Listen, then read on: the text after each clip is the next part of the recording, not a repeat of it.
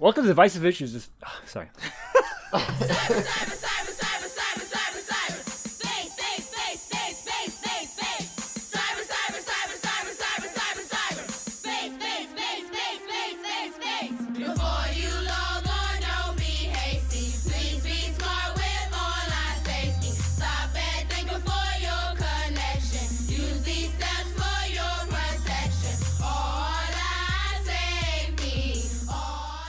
Welcome to Divisive Issues, the foul-mouthed, spoiler-filled comic book podcast where we talk about comic books. I'm Sly.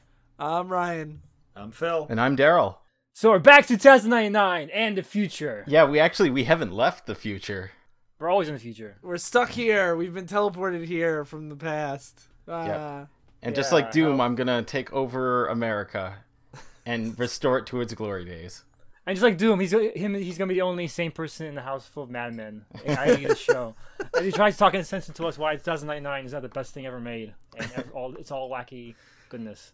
Sly, I don't know what you've done to me, but I used to disagree with you on things. And now when you say things, I'm like, no, Sly's right. Everything's awesome. Yes! Awesome or awful? Both. Sly thinks everything is awesome and awful, and I agree. No, mostly awful. Things can be awesomely bad. Like it's like there can be a cheese to it, and like a certain amount of like Suicide Squad. No, Suicide Squad's not even fun. Like, no, it is fun though. Okay, guys, let's. What are we doing? So I should remind about Daryl being the same person in the household madman. He's a madman.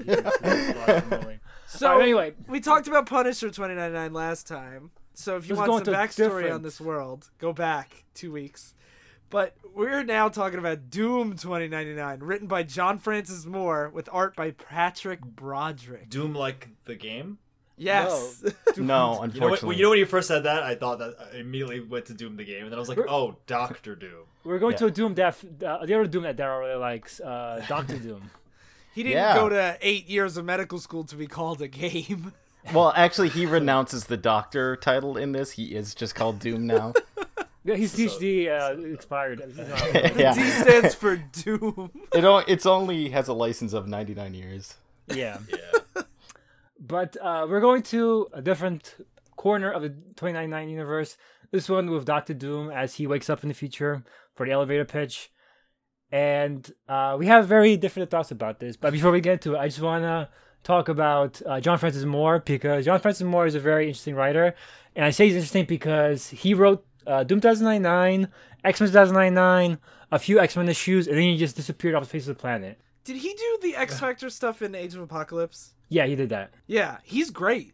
He's a great writer, but he just disappeared after the 90s for whatever reason. And you can't find any information on him whatsoever. Yeah, and like none of his, like barely any of his stuff is ever collected. Yeah. And he's someone where I'm like, did he need to go away? I felt like he was a really good voice for comic books. Or I've read so many other writers that are like, whatever. And then you guys are like, they worked on every mainline comic. Where this guy, I looked up the wiki article for him too, because I'm like, I want to read more of his stuff and see what he's done. And it's like, oh, he's done nothing else. I don't know. Maybe he's dead or something. But maybe he went to 2099.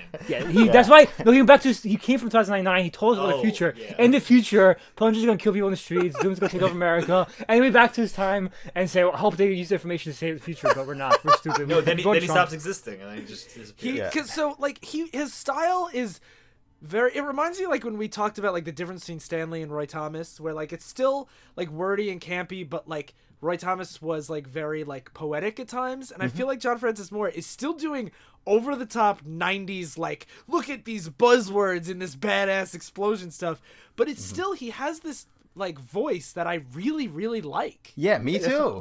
Yeah, I agree, although some of the buzzwords, like, can I just say that cyber autism should never exist? I really am like, what is this writer doing right now? Yeah. Well, I missed that line. Well, that's really? That's in the whole internet saga, which uses just a ton of like references where I'm like, I don't think you understand what you're saying. Where people are getting like de-resolutioned and they die that way. One thing to keep in mind: this was written in 1993. Yeah, early internet. Yeah, and it's very much in that niche where like people would go in the internet and run around. No, not run around. They surfboard through the internet. That's right. Because it's like we said we're not gonna do this, but we're talking about it before we get to it. So let's get into it. Oh, one thing with Pat Broderick's art. Did you guys like it? It was all right. It's serviceable. It's serviceable is a pretty good. It's really not good. I don't. It's not good. I think. Okay, true. There are some effects that he used that I like a lot, but like most pages just look 90s pages. It's not. I meant like it's not good. It's. I was when he gets to the internet stuff, I guess a lot better. I like the way he draws some of the cyber stuff. Yeah, it's kind of cool, but I can't, like, a lot of it just kind of blends together, and like the action is not discernible. It's just like these figures are like swirling around, which is, I guess, maybe the effect they wanted. I think it's badass, but that's I like the surreal stuff a lot more than just the like, here's a bunch of guys. So let's get into it. Yeah. Guys keep saying that. So the story. Wait, no, hold on. Let's get into it. We made a bet whether or not we can finish all 9 issues, and I think I'm winning that bet. All of 99 issues. The story picks up in 2099 about this guy Wire, who's a cyber hacker. He's doing business in Latveria, which is now like this government-run, not even government. It's like super corporation-run. It's run by this guy like Tiger Wylde. Wild spelled W-Y-L-D. We should be mentioning that for people who don't know if that's for that much, Dr. Doom is ruler of Latveria. It's like a small country, kind of like Pennsylvania. It's supposed to be like some Eastern European monarchy, like maybe Latvia, I guess. Yeah. Or something. All right, and this guy starts getting chased by the guardsmen. They're like the cyber police, and he goes out, and then suddenly he and his muscle buddy, Xandra, stumble upon Dr. Doom, who just teleports here. And he's here. He's shocked, and it's like, whoa, my castle's destroyed. What happened to my country? And then the police show up, and he blows them up. Because as he blows them up, he says, I am Doom. That's a really cool splash page, by the way. Yeah. So then he doesn't remember anything that happened to him, except all he remembers is the pain. And it cuts to Tiger Wylde, who's upset. Tiger Wylde, he's like a guy who looks... He has like stripes over his face. Looks kind of like... And he has yellow armor on, so kind of tigerish. I think one of my beefs with this first 4 issues is that he's one of the most boring 2099 villains. Like, and acts like somebody made a 10-year-old made a custom Mortal Kombat character. Kind of, yeah. Even if they did that, if he was at least over the top, like any of the Punisher 2009 villains, or like Fever later on, or De Vargas. He would be cool, but he's pretty mundane. He could be just a guy in the business. But I like that he's not over the top. I like that he's more mundane, that he's this guy who, his backstory is that he used to work for a corporation, and then he splintered off from them, and he decided to take over Latveria since it was crumbling and falling apart. And he started building up his empire here, and now he's rivaling the mega corporations that own a bunch of other places, like Alchemax or Pixel or the... His role could be filled by any guy with a suit. Like, his character really isn't important at all. Like, he's not really a good arch nemesis for Doom or anything. He doesn't have a strong personality, but I feel like he fills the role of just like this villain that took over this place like a despot really well. Kind of. I think De Vargas could have done it better. He's a much cooler villain. I agree about De Vargas, but we'll get to that. Yeah.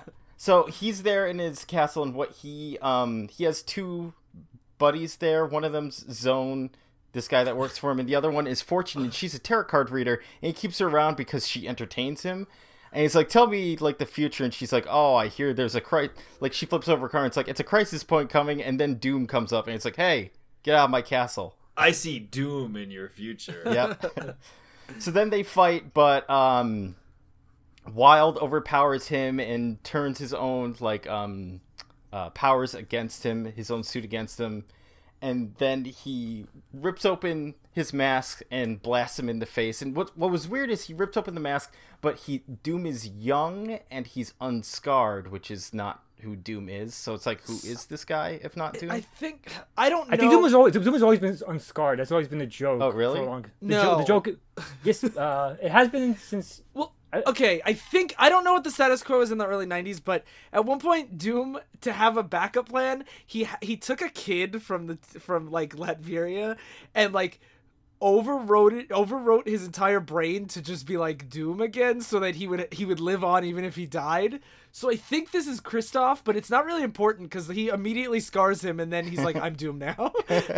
I think there was like a thing, maybe I'm misremembering it, but like Doom wasn't really burned and he burned himself even worse by melting the fucking iron mask. Yeah, he had a scratch on his face and he was like, no one can see me with this imperfection. So he wouldn't wait. So he put on the molten mask on and it fucked up the rest of his face. I like that. That's very poetic. I like that a lot too, yeah.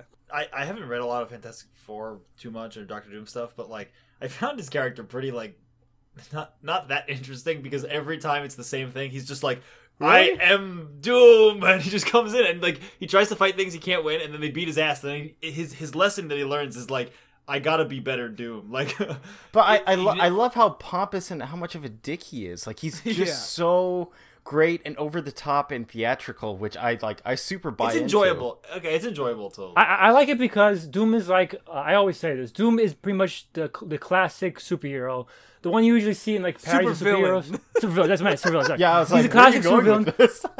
The one you see in like every time they have a parody of supervillain, where he's like, I am the great this, and I'm going to do this. Doom is basically what everyone's ripping off when they're ripping off. Okay, that's fair. And especially because he's a dictator and he's a good ruler. Like every time he's shown, like his country's usually pretty like well run, so he's always like, I'm the greatest, and then you have to question like, he kind of is though. Doom's great because he's both like a genius and a necessary evil in the world, where a lot of people need to come to him for help because he's so smart and he's so crafty. Yeah, and I will say he's such a traditional type. The fact that he's such a traditional type of character makes it interesting to see him in 2099, contrasted of all his weird 90s 2099 shit going on. That's true. It kind of fits in here because it is over the top, and it's like, I'm Doom, bow before me kind of a thing.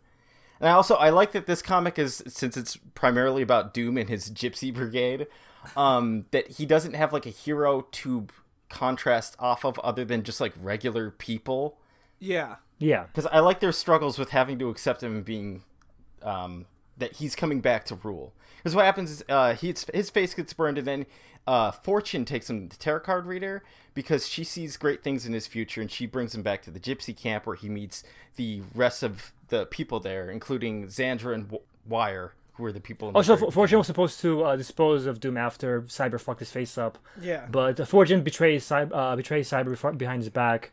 You mean Tiger Wylde behind his back, whatever the fuck his dumb name is. Behind his back, and now she's working for Doom while pretending to be working for Tiger. Yeah. Yeah. And he goes around and meets everyone, and it's like, Wire's a hacker that hacks into... He's a cyber savant, okay? He has like Cyclops glasses on. All the dialogue, it's just so great, and all of his stupid terms. So and they really all do have like Cyclops glasses. Like everyone, like a lot of people do. Yeah. Why do you like it so much, guys? This is my future. Doom goes over to a mountain, and he reveals like a jet plane for when he needed to have an escape plan, and he takes it, and they go to a facility in like the Caribbean, I think. And there inside, Doom's looking for a doctor that's hired by these people here, Pixel. And he needs his face reconstructed. And he wants, like, you know, nanotech augments and a better suit and everything. Yeah, he basically, like, wants to integrate his brain with his suit. Yeah. So he could be, like, and also give him, like nanobots in his body that will, like, heal him and stuff. Yeah, like, he really wants, Solid. Like... Yeah, it really reminds me of Metal Gear Solid. Where he's like, just upgrade me as a person. Transhumanism, bro. Yeah. One thing I do just want to mention very briefly is...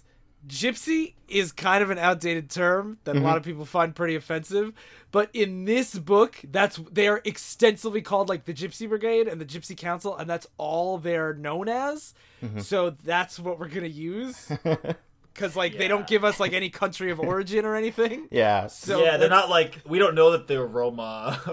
So like he says they're Zefiro, I guess. Yeah. So I guess the Zefiro people. But they call themselves gypsies too. I don't know. It's especially hard to trace their lineage in like fake Marvel future Eastern Europe. So I apologize if anybody takes offense to that. So he puts on the new suit and he says, "Long live Doom." And I don't like his new suit because I always liked seeing Doom's eyes to remember that there's a man behind there. That like he's still like a person and he's not some god. Like he's never been some god, even if he acts like it. He's still a dude. Whereas this just gives him red eyes, which is like, eh. I will say that later on, when like around the halfway mark, they give him a new costume where the lenses become like see-through, and his cloak becomes red, and his armor becomes bulkier, and that is honestly my definitive Doom costume: red cape, red see-through eyes. I think definitely the eyes are a big thing. Yeah. But I think red is such a better color for Doom in general. Like, I know green is like a very 60s Marvel thing. Yeah, I love his green cloak and the little pointed hood. But red is such a more logical, like red exudes power. That's why every fucking dictator uses red. It's such a more logical choice. No, he should be purple. He's royalty. Yeah, all the people use purple in their fucking flags and shit, right, Dale? Yeah. All right, so Doom uses, in issue 2, Doom uses the suit to download info on Tiger Wylde and learns about his history. And as they're flying away, like, Stark missiles try and shoot them down, and Doom, like, guffaws at this because Tony Stark's a rube. Don't you mean Stark Fujikawa missiles? Yes. It's the future. Yeah, and a bunch of companies have already merged. Oh yeah! By the way, this is the same like anti-corporate messaging as in Punisher 2099. Yeah. Doom wants to make sure the corporations don't take over and fuck over Latveria like they're doing now with Tiger Wylde. Yeah, where he says there was some really good line where it's like they changed out fascism for like corporatism or something like that. Sly's ultimate fear. How little did they know in the actual future they are one in the same. There is no trade. That's why I loved reading this, because I'm like, I totally was buying into people rioting against corporations that own them. Speaking of, there's people in Latveria are rioting because they're hungry, their children are dying. They're like, you have a bunch of money, Tiger Wylde, please give us stuff. And then Tiger Wylde starts using like sonic weapons against them to make them disperse. We would never do that in our country. And he's talking about he's making a deal with this guy who's the head of Pixel to transport to him like the Saturn mind resource that explodes and regenerates. And this guy is a... How would you guys describe him? A germaphobe. He's such a germaphobe that his ultimate suit that every other villain and hero has is actually just like a...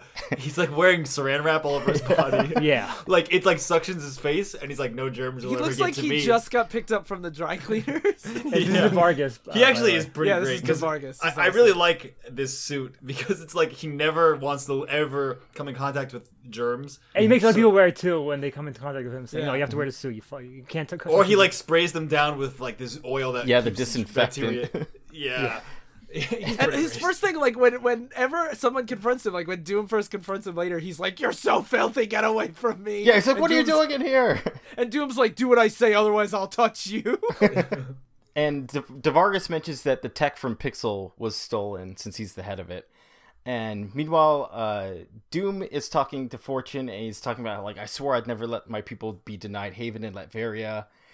Doom is apparently one of these Zefiro gypsies. He says... That's been a thing since, like, his, like, second or third appearance. I didn't know that. So he was like, he's like, I'm one of you. And they're like, we don't know you, which I found so weird that, like, I know it's 100 years in the future, but it's like people forgot about their fucking power armor king. Like, that's so weird. I don't know, because, like, imagine, like, you have no history whatsoever about this stuff. Also, no one here is like, you're 100% Doom. Like, no one truly believes it. No, I know, but they didn't even get the reference. Like, they didn't understand who he was trying to be. I mean, these are, like, uneducated dystopia people. Yeah, like, everything's controlled by corporations. I think corporations are going to say, by the way, the guy who was before me was a fucking superpowered dictator that made everything great. And it doesn't matter if the people want to tell you it. Like, those kind of things are just transmitted, like, naturally over time. But eventually, if you hide it long enough, it becomes fading into myth. Maybe not after 100 years. I don't know. I bet a bunch of people couldn't name pre-World War I presidents. Yeah, definitely. There's no way. I think overestimate people so much. But also, in Phil's defense, our presidents didn't wear power armor. Yeah, he's like pretty iconic. Yeah, people remember George Washington. He wore power armor, but also keep in mind, they live in the future where power armor is kind of quaint. Like, oh, that's cute. You have power. Like, literally, that's what happens. Doom shows up with his power armor, and Cyber Wild's like, that's cute, and he beats his ass. Like, it's like he was maybe interesting for the time, but like, it's more like a fun fact. This is the first event to the toilet, like this first guy power armor, not like oh look this thing. But not everyone walks around in power armor though. But like everyone in power does, because they're all right. It's a weird point to get caught up. Yeah.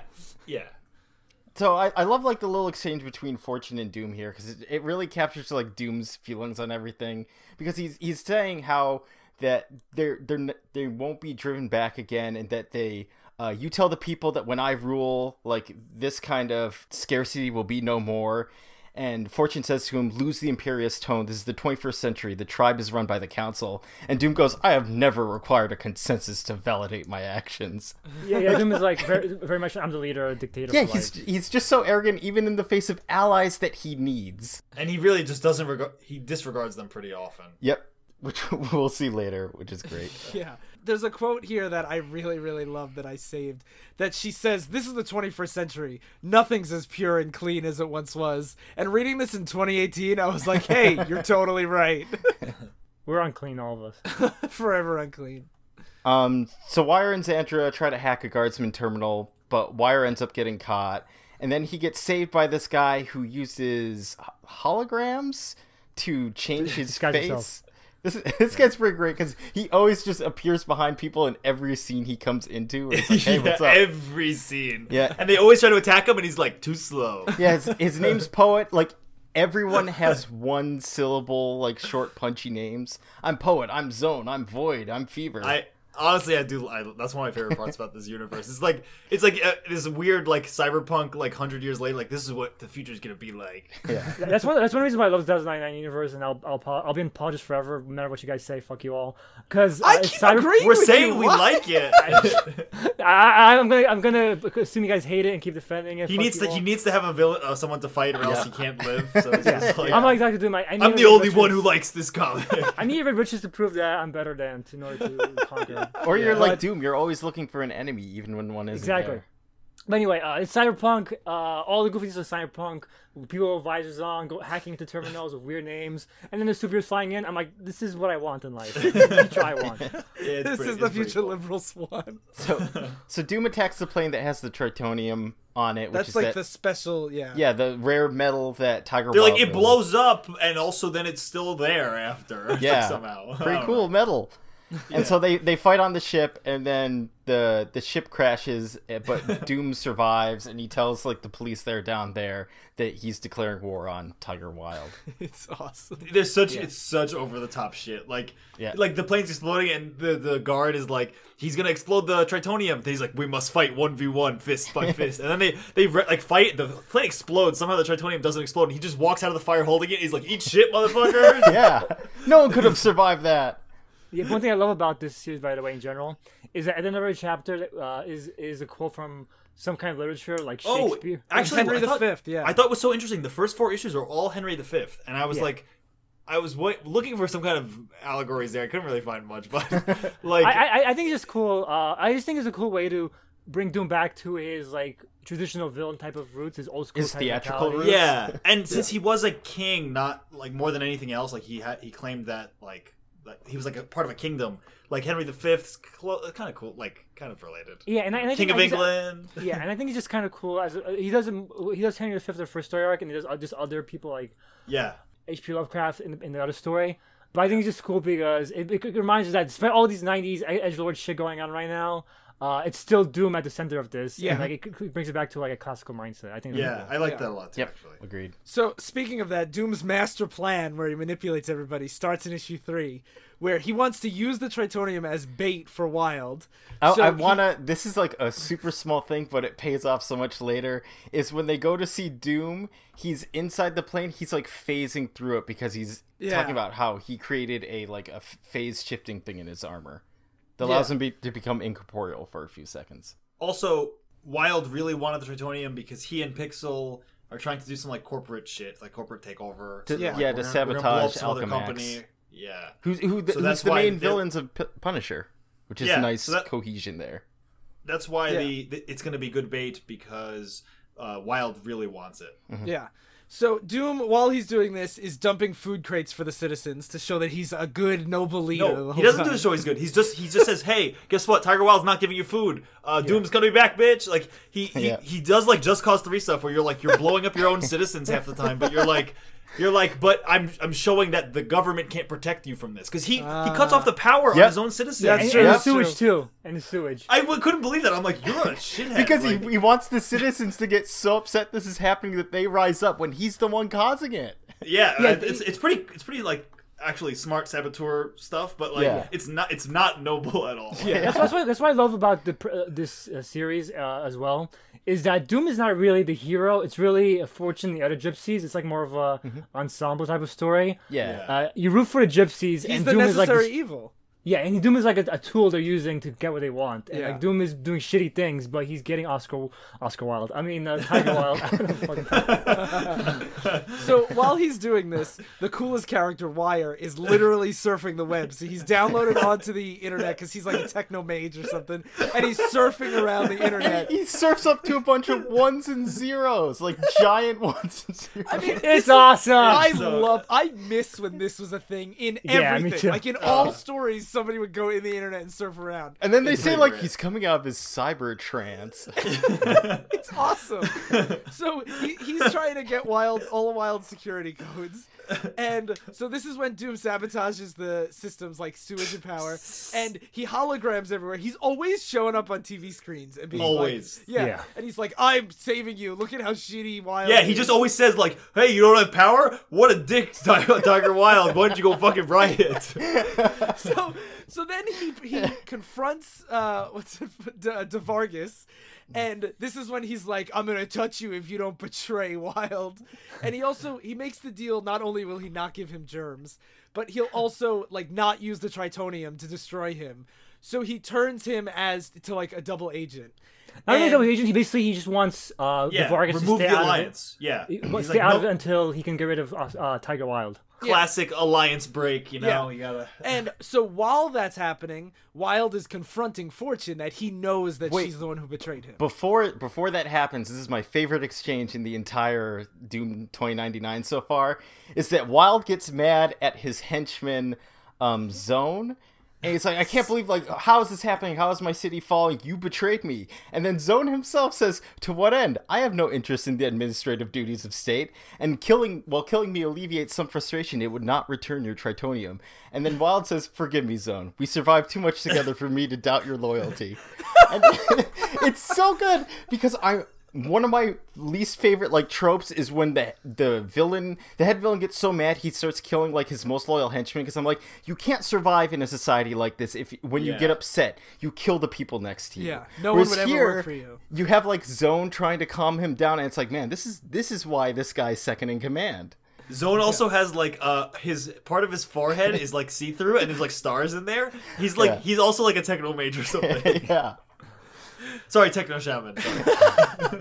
So this is when Wilde confronts Fortune that he knows that she's been betraying him, and meanwhile, I don't really understand what's happening here. Doom is with the boy Vox, who's like this tiny boy in a huge coat, a huge suit, and he floats for some reason.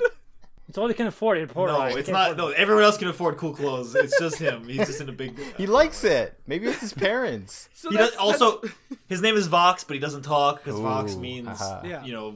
Speak. So Doom tries to go on like a vision quest with him to find out what his origin is, but it gets interrupted by Tiger Wilde invading Doom's cave. This is something actually that continuously happens through the 2099 series, which I kind of enjoy, is... Every so often, it'll take a break from the main story, and it'll start revealing a little more behind every person's backstory, whether it be like Poet or Fortune or Doom. It'll take like one page to be like, well, when I was hiking down in the Tibetan mountains, like I lost my brother. Spoilers. The Doom vision quest thing this comes in over and over again, because it's always a question of whether this was really Doom or just some crazy guy like. Which I also like that idea. It's like, can you take the mantle of this person and become them? Also, one of my favorite things about Dr. Doom in general is throughout all of Marvel history, he has Doombots everywhere, which are perfect replicas of him. And they're programmed that they think they're the real Doom unless the real Doom is there. So, like, even the Doombots can't tell if they're fake unless the real Dr. Doom shows up. Oh, yeah, and when he first confronts Tiger Wilde isn't even surprised. He's like, oh, God, another Doombot, just kill it. Like, he's like, oh, another one of these. Like, a lot of people that he encounters are like, we know there's a lot of these Doombots, so, like, how do we know this is real Doom? And he's like, I'm pretty sure I'm Doom. Yeah. Because if you believe you're you, how do you not... Yeah, believe it. It's very Descartes. I think I am, therefore I am. Yeah. I think therefore I'm doomed. Yeah. I'm doomed, therefore I am. So the big showdown between Wilde and Doom, Wylde is threatening to kill all of the gypsies in front of Fortune, and Doom shows up and he's like, no, you say I knew 1v1 me. Yeah. Oh, first the gypsies are getting attacked and killed, and they're like, where the hell is Doom? This is another thing that I actually found, like, I know I'm harping on, like, little things that I'm like, this is unbelievable, but, like, I know it's because it's in the early 90s and they can't imagine this stuff, but, like, the fact that future warfare would still be, like, landing Marines and stuff when, like, we know drones are just used to launch cruise missiles and stuff, I'm like, I think Wylde would just blow this place up. But it has to be the cool future, and plus Wylde is already... Oh, yeah, you're right, actually. ...is already proven himself to be, like, really headstrong. Like, when he gets mad, he lets out a supersonic yell that breaks all of his windows. So he would be the type of person to march in here, which I like, because Doom says 1v1 me, and then Wylde believes it, because he's like, I will. And not only that, but Doom also has all the Tritonium, which he wants to get. It regenerates. Yeah, so if he knocks a whole mountain on it, he's not going to be able to get it. And you know what? I have to keep remembering, this is the coolest of all possible futures, not the most realistic. It's the coolest future. Yeah. So, it's the coolest. So it doesn't matter what's realistic. Yeah. Also, Wylde tells him my favorite line when Doom tells him to 1v1 me. He says, you can't hide behind a hologram, Doom. Surrender the Tritonium or I'll drown you in gypsy blood. I'll kill all these gypsies just to get you. Yeah. And then Doom says, I don't give a fuck. Yeah. I don't give a shit. And then the gypsies are like, seriously? You don't give a shit about us? He's like, oh, you're showing your emotions? Come on. And he acts like he actually does care. But then later, he blows up the mountain. And he's like, I hope they weren't there. And they had to get out on their own. Otherwise, they would have died. He's such an asshole. He doesn't care at all. Which is why I love that the story's about him. Because he's like, he's a person you kind of like love to hate, but also want to see. Like, can't you be better, Doom? Like, can't you stop being like this? I like the fact that Doom is just originally an asshole, though. Like, that's why I like him. Yeah, that's fair. Yeah. Okay. So Poet shows up and scares everyone because he's always sneaking around, and he helps Xandra escape with Vox. And this is when we get, like what Daryl said, those little flashes of origin. So, like, Xandra was picked up by the gypsies when she was a young Wakandan orphan, where Black Panther's from, and she's just, like, so loyal to them. And, like, it's just these little, these short one-page or two-page origins that just flesh everybody out really well. And Poet... It's like a Lost flashbacks, kind of, I guess. Yeah. And Poet has some history with Fortune, but, like... So Fortune doesn't really like Poet. She doesn't trust him. And he saves her, and she's like, oh, this again. But we'll get into that more later. And this guy right here. Yeah. So Wylde, like, kicks Doom's ass, but Doom... They're fighting... Yeah, I want to share this exchange because this is again shows the strength of the writer. Where Doom says, "Conventional weaponry cannot penetrate my adamantium langside armor. I have not returned to my homeland to be driven away by some mechanized carpetbagger." And Wylde goes, "Carpetbagger, strong words from one who believes he is a decades dead monarch. But I will not contest your delusion. If you choose to live as Doom, die as Doom." Oh, awesome. It's funny that. Every time you go to point out a quote, I'm like, what is he going to say? But that one stood out to me, too. Because the fact that they're arguing if he's a carpetbagger or not. Like, this is pretty good. So Doom, then he reveals that he's primed the Tritonium to explode. And Wylde's like, you'll kill us both. And that's when Doom's like, then let this mountain be a tomb, like, a mausoleum for the both of us or something like that. Yeah, fuck us both. Yeah, and he explodes the cave. And then, just like in issue 2, Doom really cool walks away from an explosion. He's like, I don't give a fuck. He survives it because... Yeah. Just like they hinted at the very beginning of issue 3, he can phase through matter for a moment at a time. So when it explodes, he just phases through the explosion, which I was like, that's such good payoff for something that's so small. It's cool too because they hint at that. It's not like he just does it effortlessly. They talk about how it was like agonizingly hard for him to do it, with great strain that belies like the way the pomp he's carrying himself. Yeah, I thought that was a cool hint too that he obviously really through force of will survived that and then comes out like I don't give a fuck. Yeah. And then in the most perfect Doom way, they're like, "Oh, you've saved us." And he's like, "Next tomorrow, the world. I will take over the whole world because this world is on the brink of collapse and it needs an architect to design a better one." And I'm like, "Yes, Doom." And that's another interesting thing is he's not wrong. 2099 world is pretty fucked up. Yeah. Maybe Doom is an improvement. Like that's the thing is you like maybe. Doom as like the benevolent dictator doesn't really work in the regular Marvel universe. Like it's fascinating story wise, but like you can't see him taking it over. But in this universe, like yes, please, that sounds like awesome. Like in the regular universe, there are better examples of a government. Like there's But in this world, there's no better government than Doom. Yeah. So you're like maybe this like megalomaniac is the one that we need. Better monarchy than, like, anarcho-corporatism or whatever. Yeah. All right, so that was the end of the first story arc. Now we enter the second story arc. And here's where she gets crazy. Quite different. Yeah. So I have to introduce how this starts. We see this red, like... lizard man hand? Yeah, who's, like, fading in different ways. And he introduces himself and says, cyberspace. Think you're safe here? Don't delude yourself. His name is, long story short, his name is Fever. He's a lizard man. He says, I'm the disease that corrupts your silicon core. I'm the abomination in your electronic heart. I'm Fever, and I'm coming for you. I love this character. He is basically a hacker so good, he's basically like a computer virus. People don't even treat him like a fucking hacker. He's like, oh my god, it's fucking Fever, all these shit's infecting everything. And his speech bubbles are different than everyone else's. He only does lowercase typing. Yeah. No, he does capitals when he wants to yell, but I'm saying, like, he doesn't capitalize his eyes or anything. And he's always smugly saying, yeah, I got you, buddy, ass you motherfuckers. You think you're safe here? Fuck you. He's the type of villain that corners you, and he could kill you, but he doesn't because he likes watching you squirm, which he'll do multiple times throughout this arc. The ordered assembly of binary code cannot shelter you from my infectious kiss. And he's also an example why I love him, and I'm also on Oscar. I'm also in love with him. But, like, I'm so in love with him. But I'm so mad. I keep calling him Oscar Wilde. Tiger Wilde. Was Tiger Wilde. I didn't really, like... Tiger Wylde, I really feel I have strong feelings for Tiger Wylde. Fever is such a piece of shit. He's always so smug, saying, yeah, you fucking assholes, I got you. I can kill you anytime I want to. I got you by the ass. He's sly on the internet. Yeah. That's what he is. Now it makes sense why you like this. You want to, just like you want to see me get my ass kicked, you want to see Fever get his ass kicked by Doom. You want Doom to fucking come toe-to-toe with him, even though you know Doom is not man enough at the moment to go up toe-to-toe with him. He needs to improve his hacker skills. Yeah, he needs to level up his hacking skills. Yeah, so... we find out that Fever is working for De Vargas, actually, and Pixel. He has, like, a hit out on Doom for stealing the tech from Pixel. And what he starts to do is he actually downloads himself through satellites into Doom's armor. This is before the end of it, by the way. The idea of why, like, even Shadowrun and other cyberpunk stuff at the time, they didn't fathom the idea that you could do things wirelessly. Everything was connected to wires. But, so satellites was like, I guess satellites can do. I mean, that's kind of what we do use satellites sometimes. I know, but it makes seem roundabout to us in our future world of 2017. But for them, keep in mind, this is the world where the Punisher had to get CDs to learn how to fight. Exactly. Yeah. So he downloads himself into Doom's armor. And what he starts doing is, as Doom's doing things throughout his day, he, like, locks up his armor while he's flying, and they almost crash. And, you know, he makes him start rocketing around and destroying things that he's building. So he's like, something's fucking wrong with my armor. And also, we have Poet, the shape changer hologram guy. He meets up with Fortune, and we find out the backstory here, how in the past, Poet saved her and her brother. From a dog pack, which are scavengers that, like, are rapey.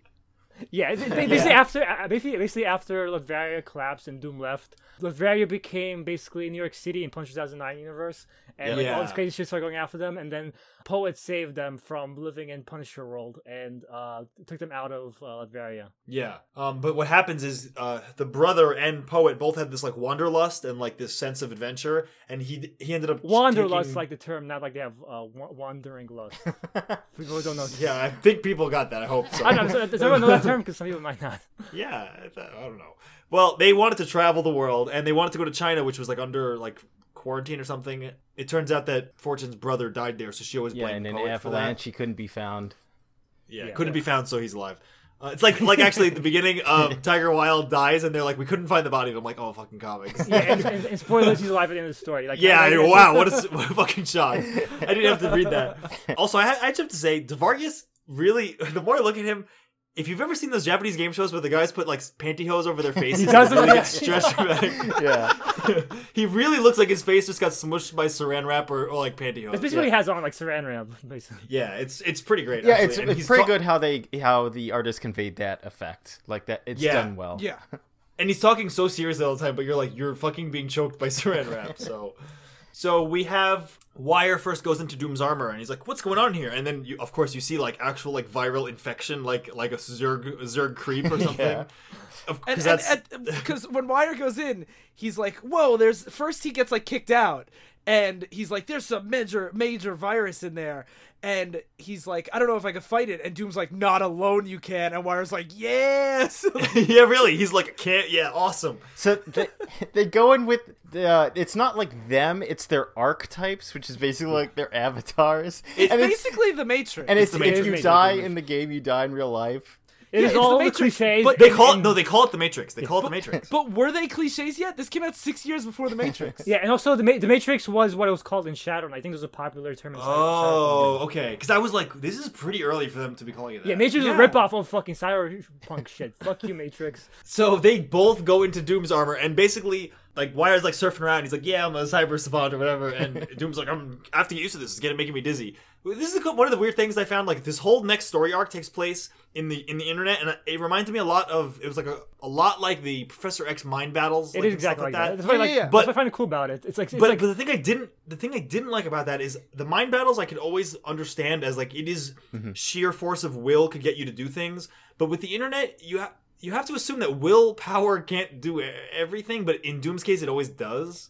Well, you have to keep in mind it's superhero internet and cyberpunk internet combined. Like, this is the most comic booky internet you can have. So that's true. Dumb. That's so cool. It's awesome. So dumb. It's so much. It's pretty weird. It's pretty weird. I'll say that. The fascination that we had in the 90s with the internet being this hologram thing, take it to its maximum level. I cannot hate this. I definitely didn't hate it. I I've said it before, but I sincerely miss this wide-eyed Wild West frontier view we had of the internet when we were kids. Yeah. Before we were oh, it's just where our mom posts racist stuff about Hillary Clinton. Exactly. See, I didn't enjoy it that much because I really enjoyed the story of Doom trying to take Latveria back and become its ruler, and this felt like a complete sidestep to it, where it's let's do silly cyber 90s antics where we go and do game sims and try and not get scrambled. It is a sidestep, but this is what I love about it, because this is what this premise played to its fullest.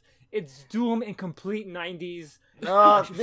This is a filler episode. No, it's not. It is fucking... It's Fever's awesome. Fucking... I want to see him rule his government, not learn how to surf. Well, he's going to do that after he conquers the internet, okay? He literally wants to conquer the internet. It's not filler, because there's also... The story is about Doom protecting his government from De Vargas. This is how De Vargas gets taken down. This is how we can beat Russia, Daryl. Yeah. All right. All right, so Fever starts warping their cyber terrain or whatever and dumps them into... Basically, they get dumped in front of the Fantastic Four, and it's really weird. It's it's clobbering time, and it's the Hulk. And then... Yeah, it's an incorrect game sim knockoff thing where the thing is the Hulk, and Johnny Storm is... Ghost Rider, and yeah, Sue you Storm guys wrote who Medusa. They were. I had no idea who these fucking people were. I was I could tell the Hulk, you know, obviously. Medusa. I got Medusa when Sue Storm tried to use her hair to. Reed Richards just has glasses and a mullet and a ponytail. And the joke is that in the future everyone makes game sims for fun, but no one's ever accurate of them, which probably is pretty true. Are you telling me Dynasty Warriors isn't accurate? Are you telling me Dynasty Warriors is not accurate? Yeah. China. So these are custom characters in a Marvel video game. It's what if it was Reed Richards but stupid? And I love because it's a complete recreation of that moment. And Doom is just embarrassed, this is so fucking stupid. And he goes to where he knows this the ultimate nullifier, one of the most powerful Fantastic Four weapons is. He goes to it saying, "Okay, you fuckers, I know the ultimate nullifier is. I'm gonna use it if you don't fucking back off." And Fantastic Four "Oh no, how'd you do that? Whoa!" And then the real Doom shows up, and Doom's "Hi, I'm not Doom." Not the real Doom. The Doom in this game shows up. Yeah, the 60s Doom, I should say. The recreation of the 60s Doom shows up, and it's Doom reacting to seeing his high school photo, and he's just he basically talks about how now that I've captured Fantastic Four, I'm going to send their apartment into space. And Wire's "Did you really do that?" And Doom is "It was a different time. I was no." And Wire says, "Is that really you? You should hire a lawyer." I just love it. It's Doom being confronted with his embarrassing past when he's a 60s cheesy villain. Yeah. Awesome. It is pretty good. Yeah. It's pretty good. So Wire finds the kill switch for this game, turns them off while Doom is hurling the thing into space. And they start getting out of it, and Doom's this virus is not only sentient, obviously, but also has really fucked up sense of humor because he knows who I am and is making fun of my past. Yeah. We also get a cut to Fortune. She is going to bring food to people or something, and Some guy named Hayes. I don't know. He's another. It's just a generic cyberpunk enemy. He's just... Also, can I say these names remind me of Streets of Rage as well? Oh, everyone's I'm Signal. I don't know. Yeah, Signal. Yeah. I'm Gale. Yeah. He just knocks her out. We have another scene where Poet just is behind someone, and she's like, pretend you don't notice, and then hiya. Yeah, and she says herself, "I'm sick of your surprises." Yeah, it was dangerous. Yeah. And he says, "It's a habit I can't seem to break." Did they reveal before this that Zandra and Wire are in love, or is this the first time we've seen it? They're in love. No, they did explicitly say that ever. They kiss at the end of it. Also, I really like Zandra's character herself because she actually doesn't need help a lot of the time, and she's a strong black woman. Which I always enjoy when they're in like 90s stuff where you're not trying to like, I don't know, that she looks after Wire, that he's the weaker one in their relationship. Yeah. And especially in the 90s, which was pure, like, white male power fantasy. Yeah. It's nice to see diversity. The 2099 universe for the 90s was really pretty diverse. You had this story, which is a story about a bunch of Wakandans and gypsies. Spider-Man's Hispanic. Poet and Zandra are both black. Yeah, so you have this book, which is several black prominent characters. You have Spider-Man 2099, who's Hispanic, and you have Ghost Rider 2099, who's Asian. And like for 90s, this was pretty diverse. Yeah, and De Vargas himself is from South America. Yeah. Yeah, actually, I thought that was interesting how much they go to South America. Like those first islands, I think were not.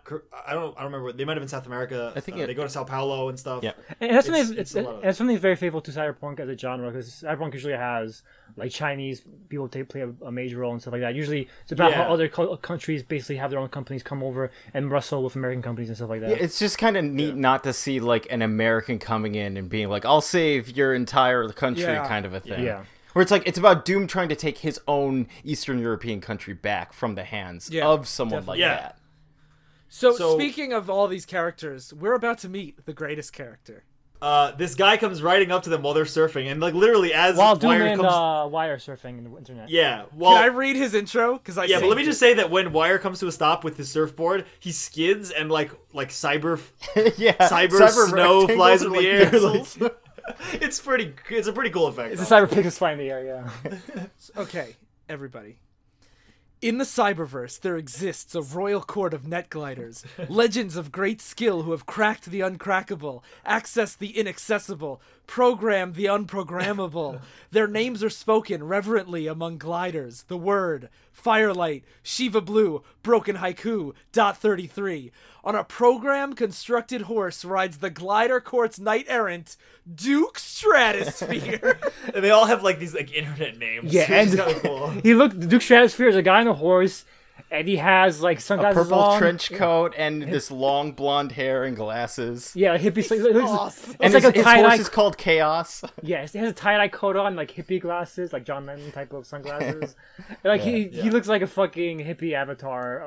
He's one of the Avalon Five, which I guess is, like, an online clan. And, like, he's like this legendary, like, cyber freedom fighter guy, and Wire's like, "Yo, man, you're my hero, bro, I love you." And then he's like, "Yeah, guys, follow me." And they follow him for like 5 seconds. He's like, "Oh yeah, by the way, I betrayed you." Like, and it's funny because Doom's like, "I don't trust this guy," and he's like, "You were right to not trust me." Like right away. 2 pages. And Wire's like, "You can't. Don't be stupid, Doom. You can trust Duke Stratosphere. He's the best." And Duke Stratosphere's like, "No, Doom was right. You can't trust me." Sorry. Yeah. Yeah, and then, so, he leads them to Fever, obviously, and Fever, again, he's like his weird, like, lizard face thing. He zaps Wire, and also, like we said before, they kind of mentioned, like, not when you die in the game, you necessarily die in real life, but it's, like, it's linked to your like, nervous system. Like, central nervous system or something. It says, like, the neural feedback could kill you. Yeah, something like that. He zaps Wire, and then Doom zaps Fever with disinfectant in his archetype, which is, I guess, an antivirus or something. Antivirus. He's been casting in his fucking suit. Yeah, and so he's like, "Oh no, I hope Wire's okay." And then Fever shows up again, and he's like, "You know, I can remake myself because it's not my real body, you idiot." And he's like, "You've been." He tells him, "This is like a novice. You've been thinking in real space, which is reality, an archetype is only smart." small part of a Neuralink program. It can be discarded and reformed before any real damage is done. So sleep the sleep of the dead, Doom. This is the fever dream for which you'll never wake. And then as this is happening, we see in the real world, neural activity decreasing, and Wire and Doom start flatlining. Yeah. And it says, like, neural activity ceased, and then to be continued. By the way, this is my favorite. It's so fucking good. This is my favorite quote of an entire issue we read. It's a quote from H.P. Lovecraft. The sciences will open up such terrifying vistas of reality, and of our frightful position therein, that we shall either go mad or flee from the deadly light into a new age. like if we could comprehend the fucking horrors that technology will bring upon us, that if we were smart, we would just run free from them and not touch them at all. And I think that's a cool way. Like, you have all this 90s crazy shit, but at the end, Francis Moore is just like, just stop a very like prescient warning. Yeah, exactly. Yeah. I just find that cool. Yeah. So now, so Fever and tosses Doom and Wire into like cyberspace limbo. Basically, like so far outside of cyberspace that they have to cross the wastelands to get back. Like they're in the dark web. Like kind of like a dark web basically. And Doom. Meanwhile, Fortune is captured by De Vargas thanks to Hayes. And like this is what she gets covered with the osmiotic sealant, and she's like covered in white stuff all over herself because of germs. What a weird way to say that. Yeah, that's what it looks is. Hilarious. It looks goofy too. It's like, it does look goofy. Yeah. And De Vargas is like, we're going to invade Latveria because it's not filler. It's about how Doom's protecting his fucking country from De Vargas. It's about defense of Latveria. Important story. Fuck you, Daryl. And he's like, we're going to invade Latveria. There's nothing you can do about it. Just join me, Fortune. And you know Doom's an asshole. You don't want him on your side. I'm going to beat Doom right now. So join me. And Fortune's like, no, I trust him. He's going to beat you. And Zandra, even though Wire's sidelining, she's like, I'm going to stay with Wire until the end. And meanwhile, Poet goes to investigate what happened to Fortune. He notices that she's gone and goes to investigate her disappearance. And De Vargas, he also talks to the actual Fever, like the person Fever, or it shows him. And it's just some dude laying down in a chair with like a mask over his face. And it says like how the chair moves his muscles every so often to make sure he doesn't atrophy. And it feeds in like there's an IV drip to him so he doesn't ever have to get up. Because like in the real world, he's nobody, but like online, he's the most powerful entity. So why would he ever need to unhook himself? Yeah, he's basically the forever online guy. And like this is like something that's kind of played out now because we have people in real life all the time everywhere. But, but it's cool. It's cool to see like this idea play out in the '90s, early '90s comic. Yeah. Doom and Wire can never get back to virtual space from being all the way out in the deep web, and now they're out here. They're basically surrounded by junk, abandoned programs. Like all this shit has been discarded and forgotten about. Napster. Napster. Like that. They find Napster. LimeWire. Yeah, exactly. And they get attacked by this is a kind of really goofy one. This was the jump so the shark weird. Moment for me where I was like, what's even happening? I also was like, this is kind of weird. They could have had this, like they explained like this. Okay, I'll just say what it is. It's a giant cat, like virtual cat attacks them and like picks him up and like tries to kidnap him. Named Cat Scan. Yeah. Cat Scan. So it's a cat scan that like it's basically like fucking McAfee virus protection or whatever. But it makes fucking cat puns. Yeah. It's one thing to have like your like a giant monster be your like virus thing. That's fine. But when it's like you better turn tail, I'm like get the fuck out of here with this. And they explain like it's basically like a collects random programs like a tornado. So it's kind of like a natural hazard in this area, but it could. Why would you make that? Yeah, just make a natural hazard. Don't make a fucking cat. Yeah. But, like everything else is so surreal and like out there, but this one is like a fucking cat out of nowhere. But ironically, though, this is one of my favorite visual parts because when the cat attacks Doom and he gets destroyed, he like turns into pixels and like dissolves, and the art looks really cool. Yeah. The like weird quasi 3D effects in this series. Wait, did you say destroyed? I think he gets de-res, which is short for de-resolutioned. Okay. Oh, you're right. I love how many times Doom dies and everyone around him's like, "Shit, Doom's dead." Like they're not like, "No, not Doom." They're just like, "Ah, man." It's pretty close to regular Doom. Doom always like seems to die and then it's like, "Oh, this is Doom bomb. I'm fine." This is also when they say he becomes cyber autistic. Oh yeah, that's what happened. They're like, "Oh, no, cyber autism's not anything to fuck with," or something. I was like, "What are you talking about?" Oh, I no, it's because he's trying to fight this virus, so they're giving him a vaccine, and now he has cyber autism. Oh, you're right. See, Francis Moore, he was predicting the future. He got a vaccine. So yeah, they now Doom is de-rezzed. And Wire gets captured by the cat scan. And there he finds Paloma, which is kind of like Google Siri hybrid.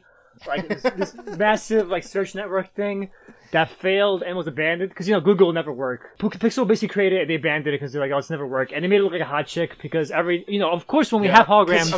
Of course, any AI program is probably going to be a hot woman. Yeah, and like later on they show Spider-Man's AI being fucked up by all this virtual wackiness.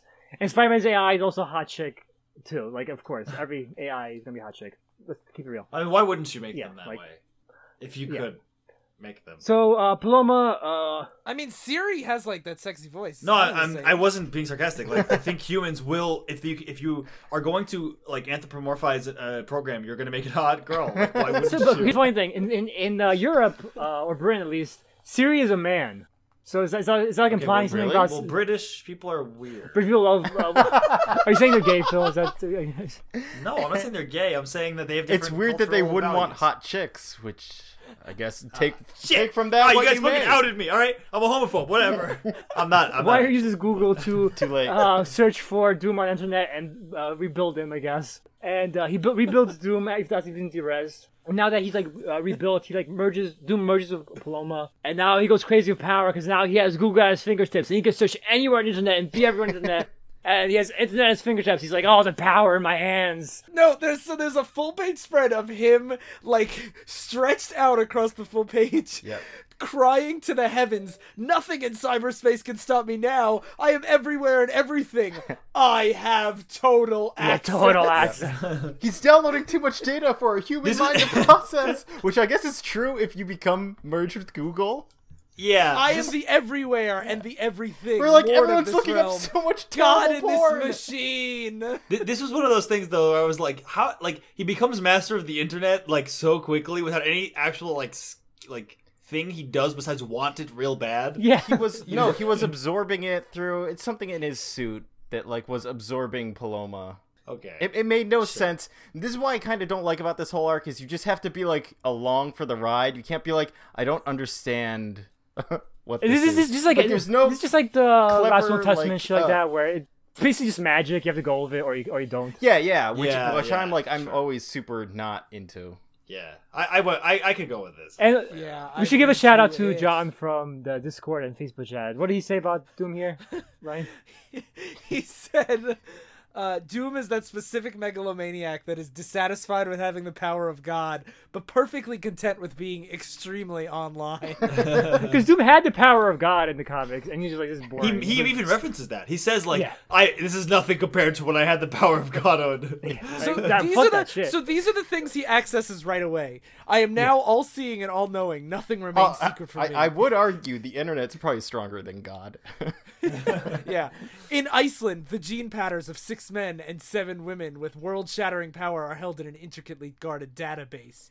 In Cairo, a plague virus has been developed by the Osiris Corporation to be used against its competitor. Yeah, he's basically just Googling a bunch of different things. On a farm outside of Edinburgh, a teacher's mathematical obsessions have produced an equation that is poetry in its abstraction. In Tao, a cult leader named Brimstone programs his followers through neural hooks, providing cyber-simulated revelation and epiphany. And this is only a fraction of the knowledge available to me at the speed of thought.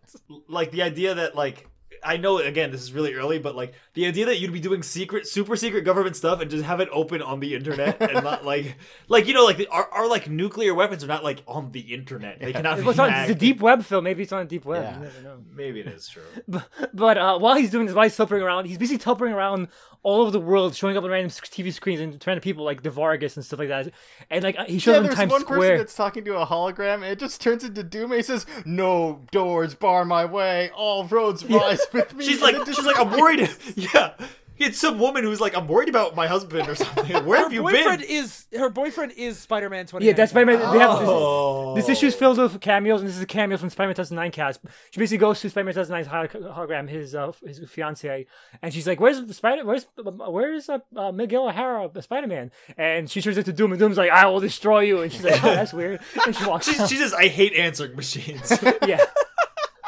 And then, so then Doom's like, haha, I control everything. He shows a Times Square. Like, this stuff is so campy, but it's like done. This issue frames it pretty tongue in cheek, where every cameo is like, this thing's stupid. Yeah, and like he shows up on Times Square, like over Times Square TVs, and Doom's like, haha, I own everything. Internet's over mine, bitches. And Punisher's watching this, like killing people in the streets, and he's like, I hate television. It's so fucking fake. He says at one point, he's like, this show is distracting these goons long enough for me to bring them to my underground prison while I beat them with my bat that turns into titanium. Like, he really, like, nails the tone of Punisher 2099 here. Yeah, but I wish he said, I never turned my setting to low on my bat. Yeah. And so he says he gives a guy an intimate teta truncheon, which I like. That's a real you got to use this opportunity to sell people on these books, so people see this and they're like, "Oh, this Punisher guy kills people with his bat." Like this is he doesn't kill them; he beats them and drags them to prison. His basement prison. Yeah. Which, if he dies, they die.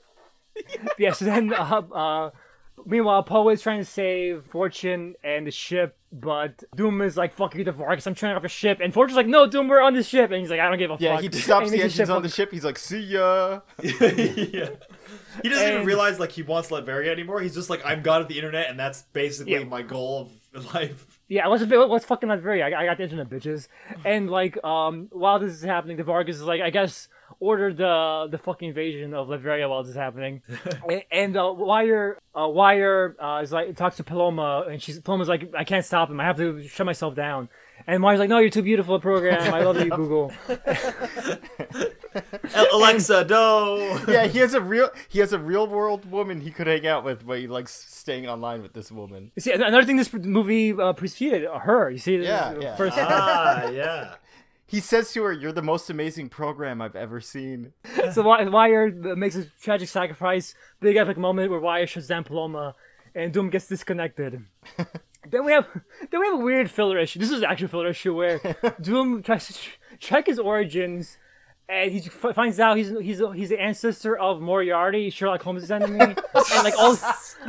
God, that's such a comic book. So we didn't read this issue. No, we did. I just want to break it up because it's weird and it has nothing. It's not by John Francis Moore. I have a feeling it was written just to like fill in the gap while Francis Moore was writing the issues. But what the fuck kind of story is that? That's just such a comic book premise. It is. But yeah, so then back to the actual story. It's weird because it interrupts the flow of the story because what happens is. Wire shuts down Doom, and then basically jumps to this issue, this actual issue, where Doom is pissed off, like, why you shut me down? And I had the internet, and Wire's, like, trying to stop Doom from killing him. He's like, Doom, wait, we're trying to save Latveria. He's like, what the fuck is Latveria? I had the internet, like, who gives a fuck? And then Paloma comes back, and now she's, like, sentient. Because Doom deleted her, like, subservient parts or something? It was a program that unleashed her AI to become, like, a free general AI. Yeah, like, again, this is all kind of magic and bullshit. Like, now he unleashed her true form and shit. All that nonsense. But now she's like, I am God now. Fuck you, Doom. And I will destroy all of you if you fuck with me too much. Because Doom is still like, I want to be inside you, Paloma. Yeah. And like Doom is still like very antsy to be back to being God, but Paloma was like, no, I am God, fuck you. So you start making their bodies start dying in the real world again. But Doom's like, wait, don't kill us. What if like you're stuck in the deep web, but we can connect you back to the real world somehow, internet magic.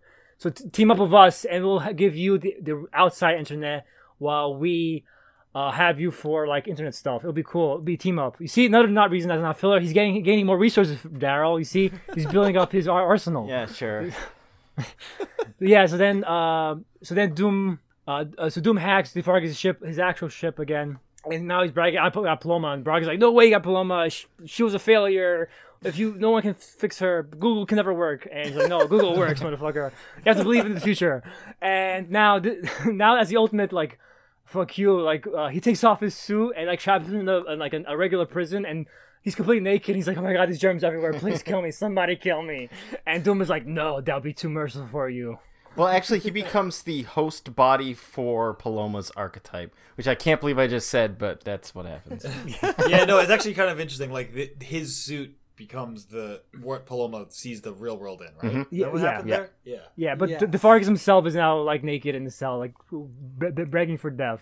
And this is something that Doom does pretty regularly, from what I read on the Wikipedia. Like people will be like, "Please kill me," and Doom's like, "No, I will let you live just to suffer," and which is pretty cool. Like to have a comic book main character do that. Pretty cool. It's like, especially in the '90s, a comic book character just be like, "I'm just gonna let my villains just suffer and die, not die." Mm-hmm. Like it's pretty like interesting to see. Yeah. But yeah, so Doom and Wire get up and like, yeah, we solved this and that, and then we find out.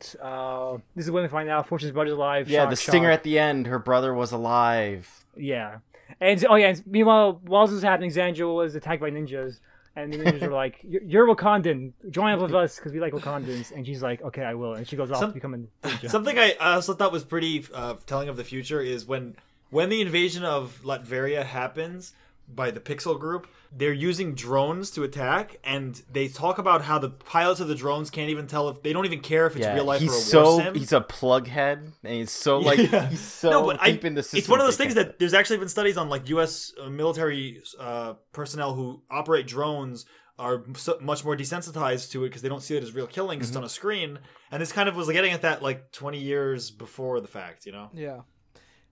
One other note that's less serious than that, but that I liked a lot in this, is when he builds Castle Doom at the very end, he builds it, like, in between these two areas, like, the old area and the new, like, corporate place, to, like, bridge the gap between old Latveria and new Latveria. Yeah. And, like, I just thought that was really cool, because he's, like, this old character that's now, like, a cyber demon or whatever. Yeah, and he's the blend of both, so why not build your castle in both to remind them? Yeah. And that wraps up issues 1 to 10 of Doom 2099. So final thoughts. It's pretty awesome. Great. It's amazing. I actually thought the whole thing was like but it might have just because I had a long week. Yeah, like reviewing it, I'm like, this is pretty great. Yeah, I felt very similar. Where I was like, I like this, but like, I don't like it as much as Sly and Daryl are talking about the parts they like. But then when I was talking about, I was like, this is awesome. Oh, one other thing. We were talking about the Shakespeare references. The cover of issue 8 is Fever holding Doom's head. Yeah. And it says, "Alas, poor Doom! I slew him well." Yeah. I forgot. That was great. Oh yeah, I forgot to mention. Whenever Doom goes into the cyber world, he puts on cyber glasses too. So you see Doom with fucking VR glasses. Yeah, glasses over his already like machine eyes. So exactly. Yeah, so I get why in Punisher 2099 that girl wanted to do these drugs and check into VR forever, because it's so cool. You get to surf around and meet Doom. Oh, Wire actually says, like, be careful, because you don't want to become one of the, like, forever gliders, people who start surfing the net and never come back. Yeah, they glide forever. That's one of the great things about, I feel like, this comic series is there was so much kind of, like, world building where you can really believe that this is a really crazy world, but it all kind of works, and you're always interested when people start talking about it. Rather than being like, oh, this is boring, you're like, oh, I guess, like, this is a thing. Like, these people being forever plugged in because they never want to leave. And it's like how the Duke said that he's a soul glider. He's not online for corporatism. He does it because he enjoys it. That's why I love the 2099 universe. Say what you want about this Punisher 2099. If you don't like it or not, or whatever. Mm-hmm. It's always interesting to read. It's always fun to read for me, at least. And it's always like just these different writers just fucking around with different ideas of what a shitty corporate cyberpunk future would look like. I think it's cool. Also, I think John Francis Moore is such a master of the craft at this point in his career, because he's telling this is such a comic book story where it's this crazy world and there's all these crazy concepts, but he's still giving us like a whole plethora of characters to care about and setting up so many plot threads that like I get why this book lasted, what, 50 issues? Mm-hmm. Like 40. Yeah, something like that, because like I could see every single one of these characters getting a story arc and having it like be interesting, because just in these 10 issues we read, there's so many little things that like, oh, like Zandra is like this Wakandan orphan, and like, you know, Fortune has this history with her brother and Poet, and like all these things, like he does so much, but it still felt like contained arcs. Yeah. Like it's like Daryl said, it's world building, but he's also setting up future threads, I assume. Mm-hmm. And it's great. Like, this is why I love comic books, because it's like Did we mention that Fever gets beaten? Did we talk about that? Oh yeah, Fever got destroyed by Doom. I forgot to mention that. Yeah. It's funny because the comic even bypasses it really quickly. So he's appearing at Times Square, and Punisher's like, "Why should I care about this? This is such like vacuous bullshit." It shows Doom putting Fever into a black hole and being like, "You'll never escape from here." That's one of those things that I was like, "This is kind of dumb," because like, how can he beat the best hacker at the internet when he just wants it so bad that he does it? Listen. But yeah, it is throwaway. That's why I forgot about it. But yeah, it's great that's throwaway because Doom is so past Fever just by sheer will that it's not even important that he killed him. Like, that's why I was wondering, how would Fever kill Doom? And he can't when he becomes intergod. Yeah, he becomes intergod. What a weird thing. Yeah. So is there anyone that wouldn't read more of this? I would. I actually went online to see how much trades cost, and I only found out that they only cover issue like 23 to 39 or something. Yeah. Like Warren Ellis' run is the only thing that's been compiled so far. Yeah, that's another shame because John Francis Moore has like stopped. I really want to read the rest of this, but I want like a physical copy of it. Yeah, and I mean, like, I would fucking love to watch Warren Ellis play in this fucking world. You know, the creator of The Authority. So yeah, I'm definitely. And one day, hopefully, we will visit more of this because, like I said, there's all these different 2099 universe. There's Ravage 2099, who was created by Stan Lee. I hear it's terrible, like straight up terrible. Not like Punisher terrible, like just bad, like writing. There is Ghost Rider 2099, which is fucking trippy as hell, like magic mixed with technology type of shit. And you have X-Men 2099, which is like the enemies are like the Church of Pain, and there's like a religious order and shit like that. It gets trippy as fuck. There's no shortage of stuff to talk about in this universe, and I think it's great. I'm hoping that the revised popularity of Spider-Man 2099 makes Marvel like collect these, because this stuff has been awesome so far. I've never read any of it. Cyberpunk's also just cool. Yeah, Cyberpunk in general is just cool. Be more Cyberpunk. It's like Steampunk became the much more popular one, but Cyberpunk's the cooler one. Yeah, I agree. Is Steampunk more popular? Because I feel like... never mind. Yeah. Let's not get into this. Let's end the podcast. But yeah, let's hype up. Instead of more 2099, we're going to segue into something else for our anniversary episode, for our next episode. Is it already our anniversary? Happy anniversary. We've been married for 2 years. Married for 2 years, yeah. But our anniversary episode is next episode. Shit. And we're going to be doing Ultimates 1 and 2. Oh, no, Ultimates 1, sorry. Yeah. Not 2. We're going to do Ultimates 1, might be two-party. That's Mark Millar? Mark Millar. Oh, shit. We're going to be doing maybe good Mark Millar, according to popular consensus. No fucking way. Yeah. Oh, man. I can't wait, because I don't remember how much I like Ultimates 1, and maybe I only like 2, which we're not doing, so I don't know. We'll see. Maybe we'll do 2. We'll see. We'll see how it goes. I wonder if at this point I'm just incapable of liking his writing. As soon as I see it, it triggers me, and I just can't. You just see one character saying shit at fuck, and he's like, oh, fuck this fucking... Yeah. I read Red Sun a while ago, and I couldn't, like... I saw the Millar in the writing, and it was like, it was kind of getting to me where I'm like, this is so weird. Yeah. Like everything else is the editor trying to calm him down, but he was allowed to write Lex Luthor in his own voice. Oh yeah, definitely. Yeah. So everyone get hyped for that.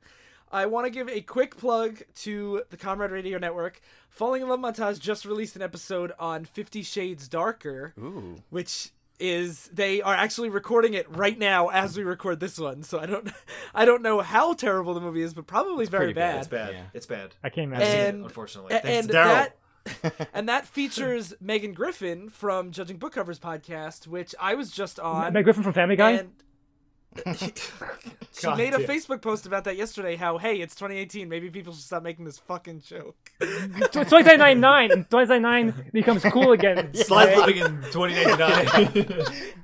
So, I was just on her podcast with our superfan Tracy, talking about a book about spies called Restless, that I didn't like at all and has a lot of women shitting in the woods, so you should listen to that. It was a really fun episode, and I will be on her next episode as well, talking about The Comic Book Local by Brian Wood and Ryan Kelly. And it is nothing like 2099. It's like a slice of life vignette about a girl's life as she moves across the country.